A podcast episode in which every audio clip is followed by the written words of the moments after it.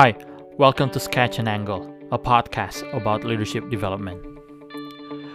Each week, we share a thought or a theory from an expert in his field that displays the art of leadership. We then sketch an angle by commenting or sharing our views on that topic with the hope that we can add value to you. And now, here's your host, Heinz Fokas.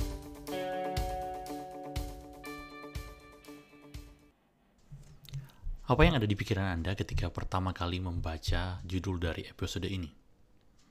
Saat saya mengatakan difficult person atau difficult people, sebenarnya yang saya maksudkan ini tidak selalu berhubungan dengan orang yang nampaknya menjengkelkan atau sikapnya selalu mengganggu Anda sebagai pemimpin. Tentu hal ini kita harus akui bahwa di dalam setiap organisasi yang kita pimpin, hal itu tidak bisa dihindari ya tetap saja akan ada orang-orang seperti itu. Tapi saat kita menemukan orang-orang seperti itu dalam organisasi yang kita pimpin, selalu harus ingat bahwa jangan langsung merasa bersalah atau menganggap bahwa ada yang keliru dengan kepemimpinan kalian. Kecuali kalau memang jumlahnya sudah terlalu banyak yang ada di organisasi kalian. Nah, berarti kalian harus bertanya-tanya ada apa dengan kepemimpinan kalian.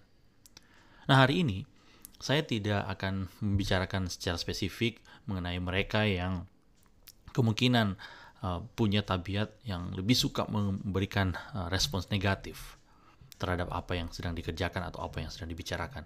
Tetapi saya mau berbicara tentang mereka yang menjadi kelihatan begitu sulit karena mereka sebenarnya itu hidup di bawah pengaruh dari rasa takut yang mereka terus hadapi.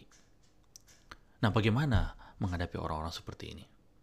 Nah sebelum kita lebih lanjut, saya mengajak kalian yang baru pertama kali berkunjung ke kanal ini untuk subscribe terlebih dahulu, sehingga kalian mendapatkan notifikasi setiap kali ada video baru yang diunggah di kanal ini. Dan kalau kalian tertarik untuk melanjutkan diskusi dari uh, episode kali ini, silahkan boleh tinggalkan komentar dan mari juga boleh bagikan episode ini kepada keluarga atau kolega yang lain, sehingga mereka juga mendapatkan manfaat yang sama.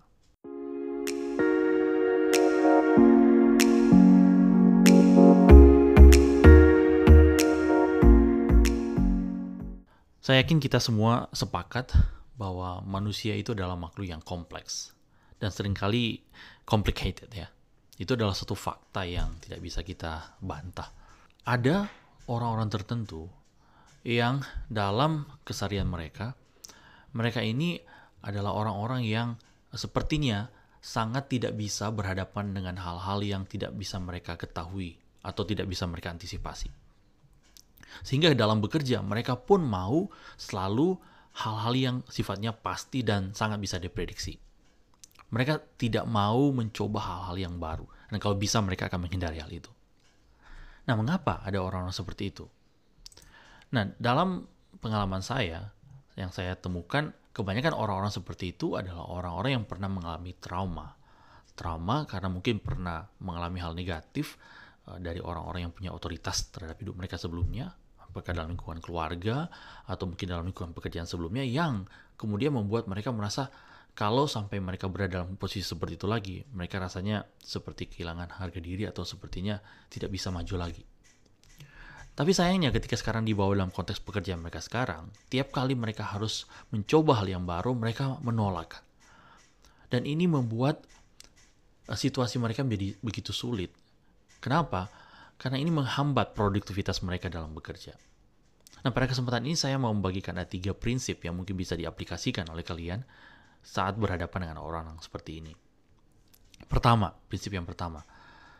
Prinsip yang sederhana tetapi perlu terus kita perhatikan, yaitu kita perlu memahami orang-orang seperti ini. We need to try to understand them. Ini adalah tugas sebagai pemimpin. Tidak bisa kita uh, tidak mengusahakan ini. Karena seperti yang saya bilang tadi, kita perlu cari tahu apa sebenarnya yang menjadi latar belakang mereka bersikap seperti itu. Kedua, be willing to listen.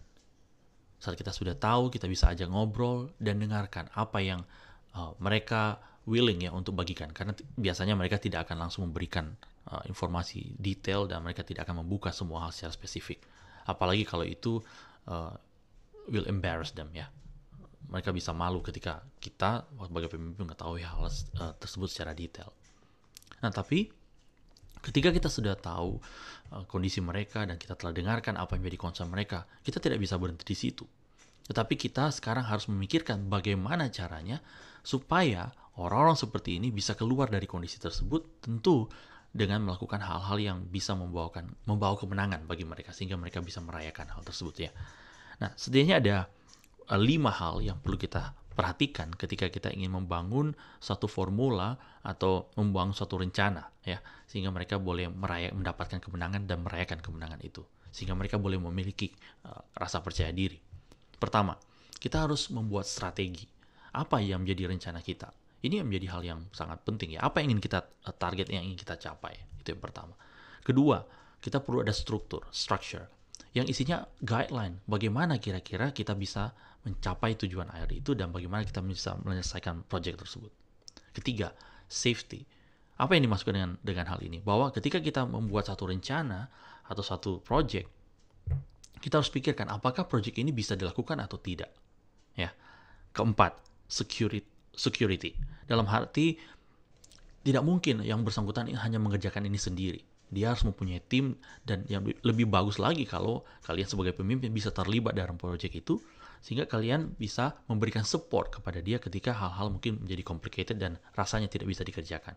Dan yang terakhir yaitu sukses dengan dalam pengertian bahwa rencana yang kita sedang lakukan atau project yang sedang kita kerjakan itu kita sebenarnya sudah tahu dari awal bahwa itu bisa dimenangkan, bisa untuk dikerjakan.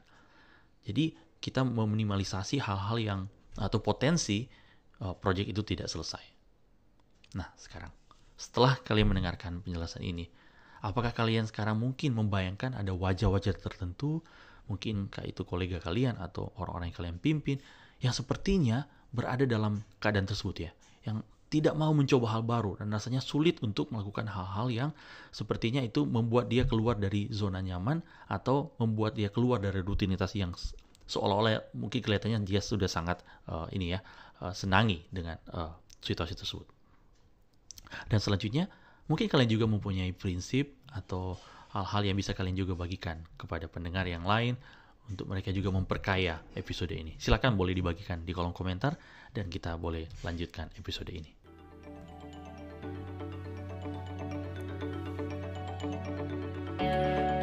Thanks for joining us this week on Sketch and Angle. If you found value in the show, we would appreciate if you would simply tell a friend about the show. And be sure to tune in next Monday for our next episode.